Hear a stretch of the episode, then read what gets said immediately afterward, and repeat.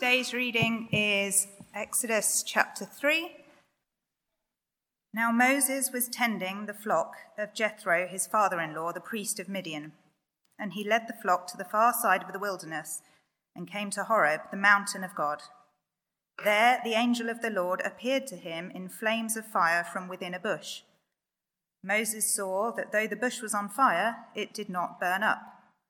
So Moses thought, I will go over and see this strange sight, why the bush does not burn up. When the Lord saw that he had gone over to look, God called to him from within the bush, Moses, Moses. And Moses said, Here I am. Do not come any closer, God said. Take off your sandals, for the place where you are standing is holy ground. Then he said, I am the God of your father, the God of Abraham, the God of Isaac, and the God of Jacob. At this, Moses hid his face, because he was afraid to look at God. The Lord said, I have indeed seen the misery of my people in Egypt. I have heard them crying out because of their slave drivers, and I am concerned about their suffering. So I have come down to rescue them from the hand of the Egyptians, and to bring them up out of that land into a good and spacious land, a land flowing with milk and honey, the home of the Canaanites, Hittites, Amorites, Perizzites, Hivites, and Jebusites and now the cry of the Israelites has reached me, and I have seen the way the Egyptians are oppressing them. So now go.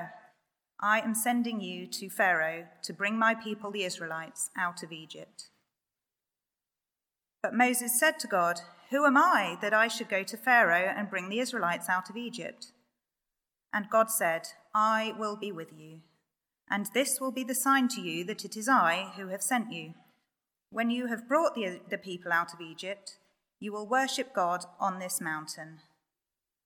Moses said to God, Suppose I go to the Israelites and say to them, The God of your fathers has sent me to you. And they ask me, What is his name? Then what shall I tell them? God said to Moses, I am who I am. This is what you are to say to the Israelites I am has sent me to you. God also said to Moses, Say to the Israelites, The Lord, the God of your fathers, the God of Abraham, the God of Isaac, and the God of Jacob, has sent me to you. This is my name forever, the name you shall call me from generation to generation. Go, assemble the elders of Israel, and say to them, The Lord, the God of your fathers, the God of Abraham, Isaac, and Jacob, appeared to me and said, I have watched over you and have seen what has been done to you in Egypt, and I have promised to bring you up out of your misery in Egypt into the land of the Canaanites, Hittites, Amorites, Perizzites, Hivites, and Jebusites, a land flowing with milk and honey. The elders of Israel will listen to you. Then you and the elders are to go to the king of Egypt and say to him, The Lord, the God of the Hebrews, has met with us let us take a three day journey into the wilderness to offer sacrifices to the Lord our God. But I know that the king of Egypt will not let you go unless a mighty hand compels him. So I will stretch out my hand and strike the Egyptians with all the wonders that I will perform among them. After that, he will let you go. And I will make the Egyptians favorably disposed towards this people, so that when you leave, you will not go empty handed. Every woman is to ask her neighbor and any woman living in her house for articles of silver and gold and for clothing which you will put on your sons and daughters. And so you will plunder the Egyptians. Thanks, Becky. Let's just pray. Father God, you are the holy God utterly different, set apart from us. And yet it is our privilege, as it was Moses, to come before you, to hear you speak to us. And we long to know you. Thank you that you long to make yourself known to us. So please um, teach us now, open our eyes. For we ask in Jesus' name. Amen. Amen. Last week, as we looked at how this great drama of the Exodus opens, we were introduced to two key characters God's people, the Israelites, who we saw were languishing in a horrible, bitter slavery in Egypt, and God's Redeemer, Moses, who has this uh, pretty remarkable start to life, and then it sort of went pear shaped a bit. At the end of the chapter 2, he's, he's away, far from home, far from his people. He's sort of about 80 years old, and it must have seemed as though all the early promise has, has come to nothing. But now, in this chapter, we're introduced to the main character of the book. He's been off stage so far, out of sight, and this is his grand entrance onto the stage, and it's a very striking entrance. It grabbed Moses' attention and it's meant to grab our attention too. I think I said last time that really the, the key question that this book of Exodus is, is trying to answer is the question who is the Lord? Well, here we're introduced to him for the first time. That's an important chapter. To sort of steer our way through it, we're going to divide it in two, and we're going to think about God's presence and then God's name, or more particularly, we're going to think about the meaning of God's presence, the meaning of God's name. They're going to be our two headings. So, first, the meaning of God's presence, which is sort of verses 1 to 12. As I said, the chapter opens with, with Moses, now about 80 years old. He's caring for his father in law's flock, which would have been a responsible job back then. He's not looking for God. I think he's just looking for pasture. And he's had to go some way to find it. Far side of the wilderness, we're told in verse 1. In Horeb, the region of Horeb. And there, verse 2, there the angel of the Lord appeared to him in flames of fire from within a bush. Moses saw that though the bush was on fire, it didn't burn up this angel of the Lord, is a rather mysterious character that actually has turned up a, few times already in the book of Genesis. And it's clear he's not simply an angel, one of the created heavenly beings. He is the physical, visible manifestation of the invisible God, distinct from God. God is not some fiery bush. And yet, Moses quite clearly is in the presence of God. He hears God speaking to him. We refer to the burning bush.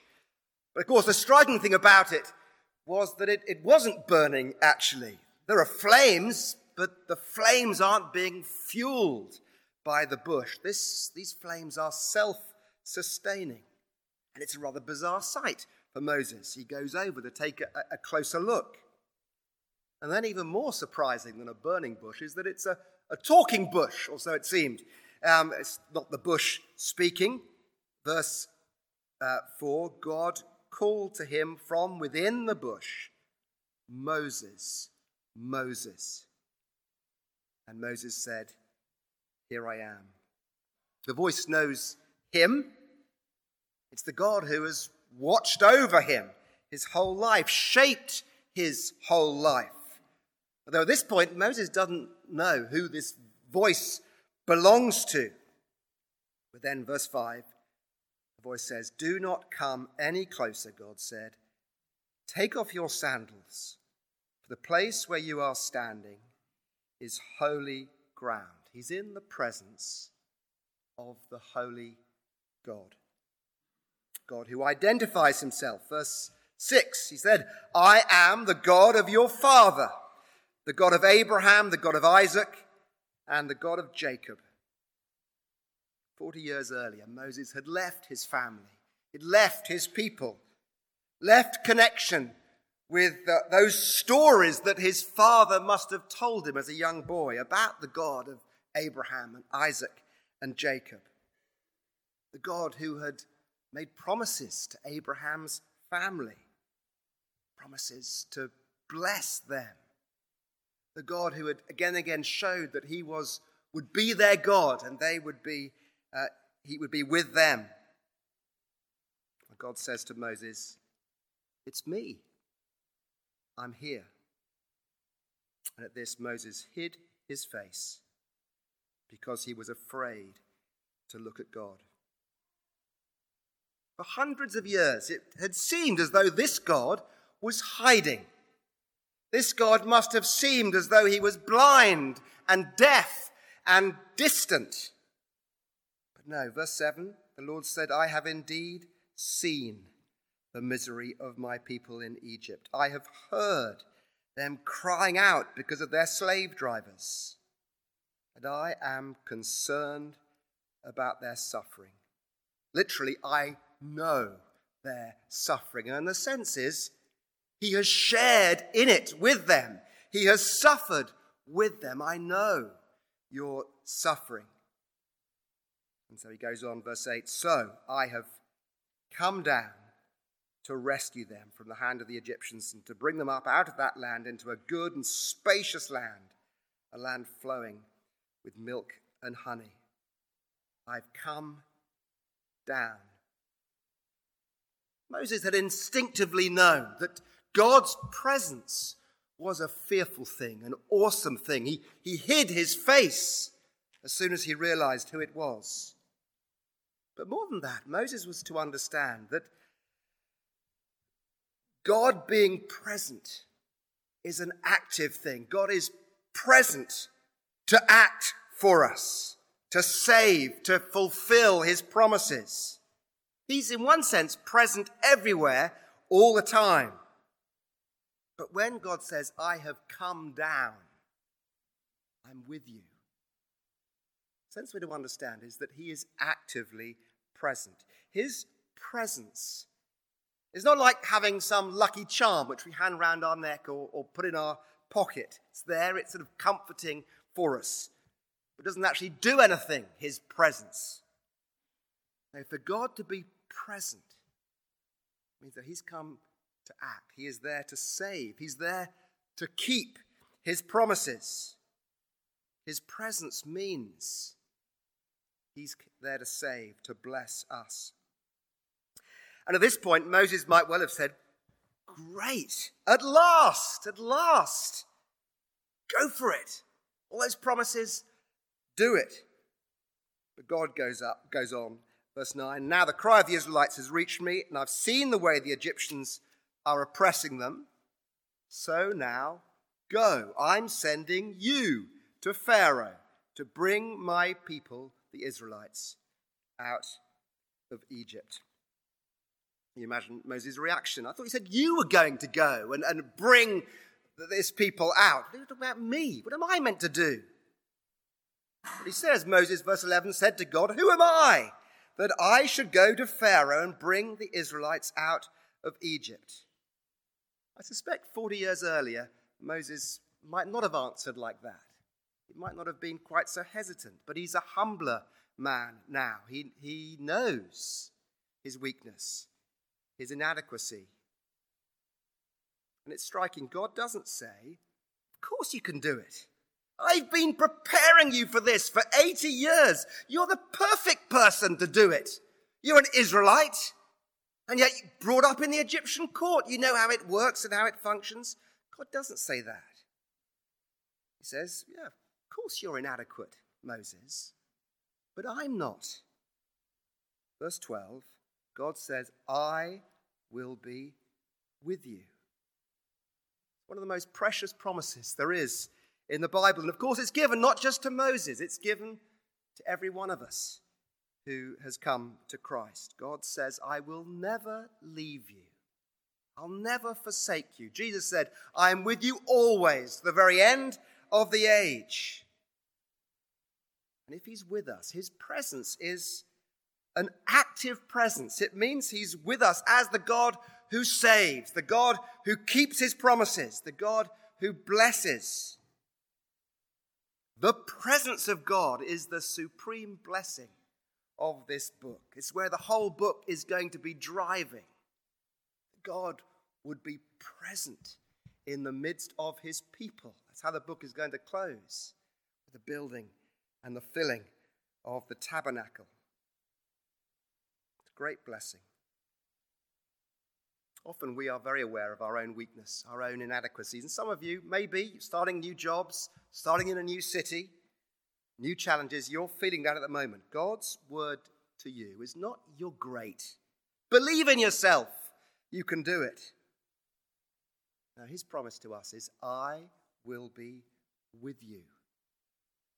And there is no more wonderful thing we could hear. He goes on, verse 12, and this will be the sign to you that it is I who have sent you. When you've brought the people out of Egypt, you will worship God on this mountain. Essentially, God's saying, You'll see. Trust me.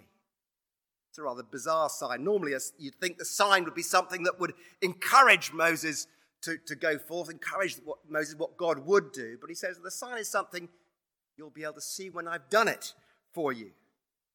Because essentially, God is saying, My presence is the guarantee of my promise. My presence is the guarantee of my promise. In fellowship groups this term, we're going to be looking at Peter's second letter, and it's sort of early on, verse 4, the first chapter. He speaks of the very great and precious promises God has given to us. He has given us many wonderful promises that He will keep us to the end, that no one shall pluck us out of His hand. He'll keep us. In fact, He says, I will keep you from falling and present you without fault with great joy in, uh, before my glorious presence. It's His presence with us today that is the guarantee of each and every one of His promises. His presence means not one will fail. So, what does His presence mean? It's not just a comforting thought. God is with me, like a little rabbit foot or something we, we shove in our pocket. He's present, yes, as the holy God, amazingly. He's present as the promise keeping God, the God who is with us to save us, with us to keep us, with us to bless us. Well, that's the first thing, the meaning of, of God's presence. And then, secondly, the meaning of God's name. Second half of the chapter. We all know names matter they're very helpful to identify people. It would be very difficult in church life if we weren't allowed to use names. I had to sort of point to the, I'm not going to look anywhere in particular, slightly bald person, or the, the, the person sort of um, brownish hair, you know, this sort of, and we, you had to identify, maybe I'd identify people by what they do, their job. Uh, Simon Hutton would be, the, on the guitar, would be the tall one, you know, the teacher or whatever. We just, we know, names are really helpful to identify people. More than that, Names are key for relationships. One of the first things we share when we want to get to know someone, we share our names. And I ought to say sorry for the many times I've forgotten the names. Lots of you, you have to tell me more than once often because I'm not very good at it, but that's a bad thing. Names matter and they're important for relationships. Said Simon on guitar the teacher. So at school, he's called Sir, I, I, guess, but not by Rebecca at home. No, not called Sir. And we don't call him Sir here. Sir is when you're relating to someone as a, their job. When you relate to them as a person, it's Simon. In, in Hollywood movies, the US president is always uh, greeted, Good morning, Mr. President, Mr. President. If someone were to come in and say, Good morning, Joe, be striking. That means someone's relating him not because of his office, but there is real relationship. Names imply relationship. Now, I say that because, well, actually, before I say go on, in the Bible, I want to say names have a further significance. Names very often reveal something about the person, what they're like, who they are. They often mean something uh, and what they mean is significant. There were lots of kids, no doubt, called Jesus in first century Israel. But when Joseph and Mary called their little boy Jesus, They didn't do so because it sounded nice to them.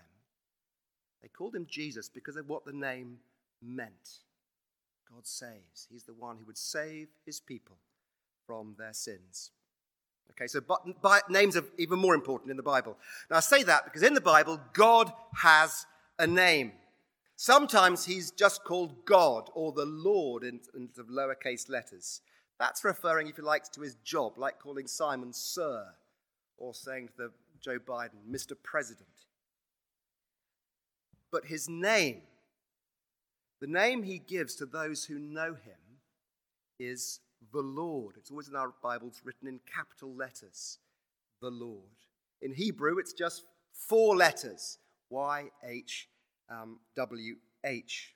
In the Old King James version of the Bible, it was translated Jehovah. I think more likely people think it might have been pronounced Yahweh. That is his name. The name that was used from the earliest times, we're told in Genesis chapter 4, when Adam and Eve's grandson, Enosh, was, was alive. At that time, people began to call on the name of Yahweh, use his name. Abraham, Isaac, Jacob use this name. It's not a new name. So it's striking. In, in verse 13, Moses asks God, Suppose I go to the Israelites and say to them, The Lord, uh, sorry, the God of your fathers has sent me to you, and they ask me, What is his name? Then what shall I tell them? Now, maybe he'd forgotten the name or didn't know the name. I think more likely what he's saying is, I don't really know what it means. What are you like? What kind of God are you? If I go to the Israelites and say, You've, you've sent me, they're going to ask, Tell me about God. What do I say if they ask me what you're like? And God answers Moses' question. Well, it comes in three stages. It's sort of clearly marked in the original. First thing he says, verse 14, is, I am who I am. Then he says, in a more abbreviated form, tell them, I am has sent me to you. And then, verse 15, God also said to Moses, Say to the Israelites, The Lord, God of your fathers, God of Abraham, God of Isaac, God of Jacob, sent me to you. This is my name forever, the name you shall call me. That is God's name, the Lord. That's what Moses will sing later in the book on the banks of the Red Sea. The Lord, Yahweh, is his name. So his name is not, I am who I am. That's, it seems, some of the meaning of the name. If you can read your footnotes, they're rather little print. But the Lord sounds like or is related to the Hebrew for uh, I am. So, why is he called the Lord? What does this name mean? Well, in part, it points the truth God's saying I am who I am. Utterly unique self defining, self existing, self sufficient, the God who is the eternal, unchanging God. That's who I am. That's something of the meaning of the name. It's, and uh, he's telling us something of what, what God is like in that. Actually, it, it, it might as easily have been translated, I will be who I will be. Back in verse 12, when God said to, to Moses, I will be with you, it's exactly the same words I am with you. Although there it, it sort of obviously has a, a sort of future sense to it. And I think probably the, the, the future, a future focus is in view throughout, just as the sign God gives in verse 12 is a sort of forward looking sign. God is saying, if you want to know the kind of God I am, if you want, if you want to know what my name, Yahweh, means, well, you'll see. I'm going to show you what I'm like by what I do. I am what I will be, if you like. Goes on see, you see, as Yahweh, as the Lord, I am the God of your fathers, the God of Abraham, Isaac, and Jacob. I'm the God who made promises in the past I'm the God in the present who, who watches over you verse 16, and sees all that you're facing. I'm the God in the future who's going to save you with amazing wonders, with sovereign power and extraordinary grace. That's how I'm going to show you what it means for me to be Yahweh, the Lord. So, yes, he's the I am God. That's part of what he's saying. He's not the I might be God, a God we can't really quite be sure of and depend upon or know. No, he is the I am God. He's also the I am what I will be God. He's about to show us what it means for him to be the Lord. And so, in the coming years, coming centuries, if you asked any Israelite what it, who is Yahweh, who is the Lord, they wouldn't give you a sort of philosophical discourse on the meaning of I am who I am. You ask them who is the Lord, they'd answer you by telling a story.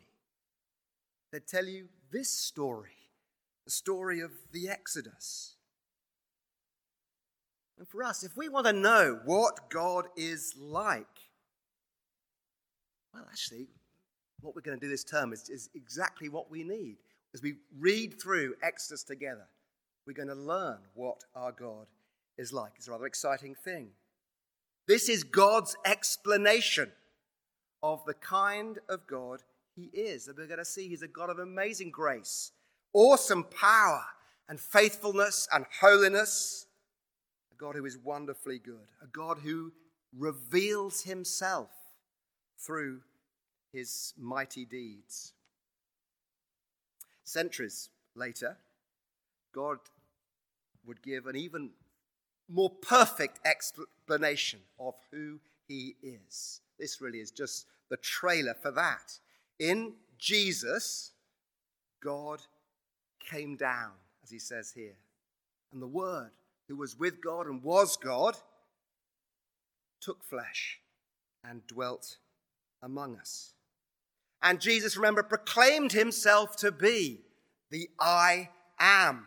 Once, when he said that, people took up stones to stone him. It seemed such obvious blasphemy to take that name on his own lips.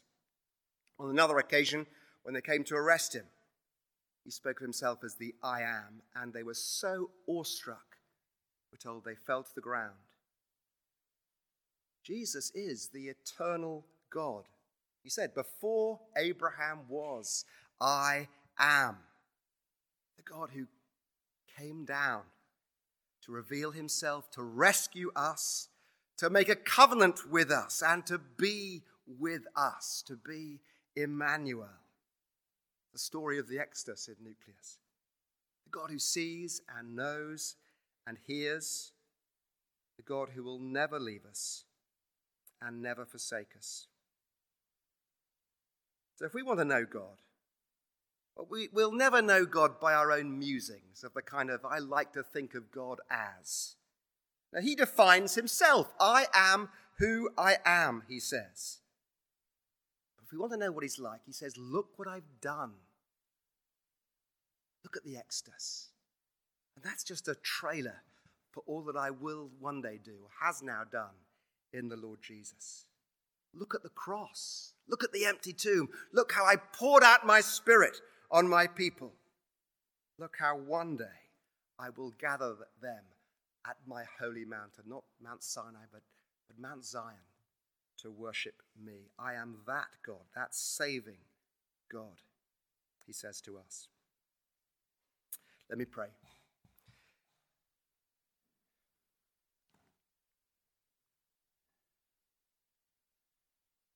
Father God, thank you that we can know you and we long to know you better. Please, these coming weeks, help us to, to know you better. And help us to marvel more, too, at your presence with us and all that that means. That you are with us and will be with us unfailingly. We ask that in Jesus' name. Amen.